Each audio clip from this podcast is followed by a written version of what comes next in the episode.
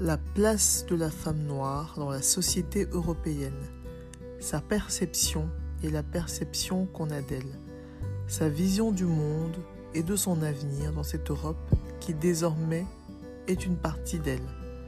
Voilà quelques-uns des sujets abordés avec les invités durant ce podcast. Nos discussions vont permettre la synthèse des points de vue, mais aussi mettre en évidence l'hétérogénéité de ce groupe. Le débat promet d'être critique, inspirant, sans langue de bois, une vraie masterclass pour toute personne désireuse de faire bouger les lignes. Afropéenne.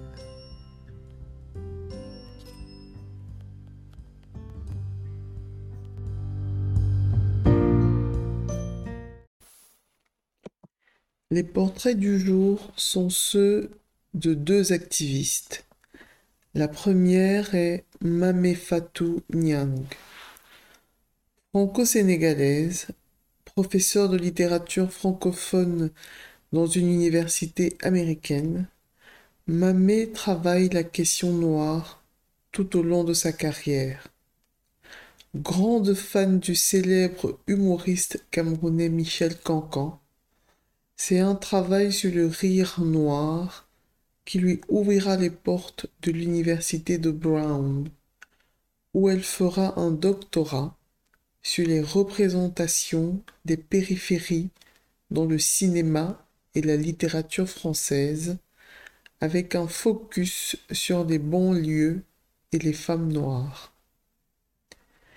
Elle co-réalise le documentaire Marianne Noire, où on peut suivre le parcours de cette femme afro-française. Elle est l'autrice d'ouvrages tels que Universalisme ou Identité française. Elle est à l'origine d'une pétition pour faire enlever de l'Assemblée nationale une fresque du peintre Hervé Di Rossa, jugé raciste. Son engagement est constant, déterminé fort. Maboula Soumaoro est le deuxième portrait de cette série. Française d'origine ivoirienne, son engagement à elle est antiraciste et afroféministe. D'ailleurs, le titre de sa thèse soutenue en 2008, La couleur de Dieu, en est un avant-goût. Elle est l'une des sept femmes interviewées dans Marianne Noire.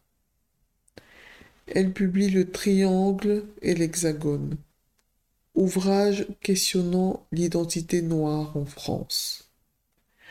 Elle soutiendra la tenue de l'événement Camp d'été décolonial.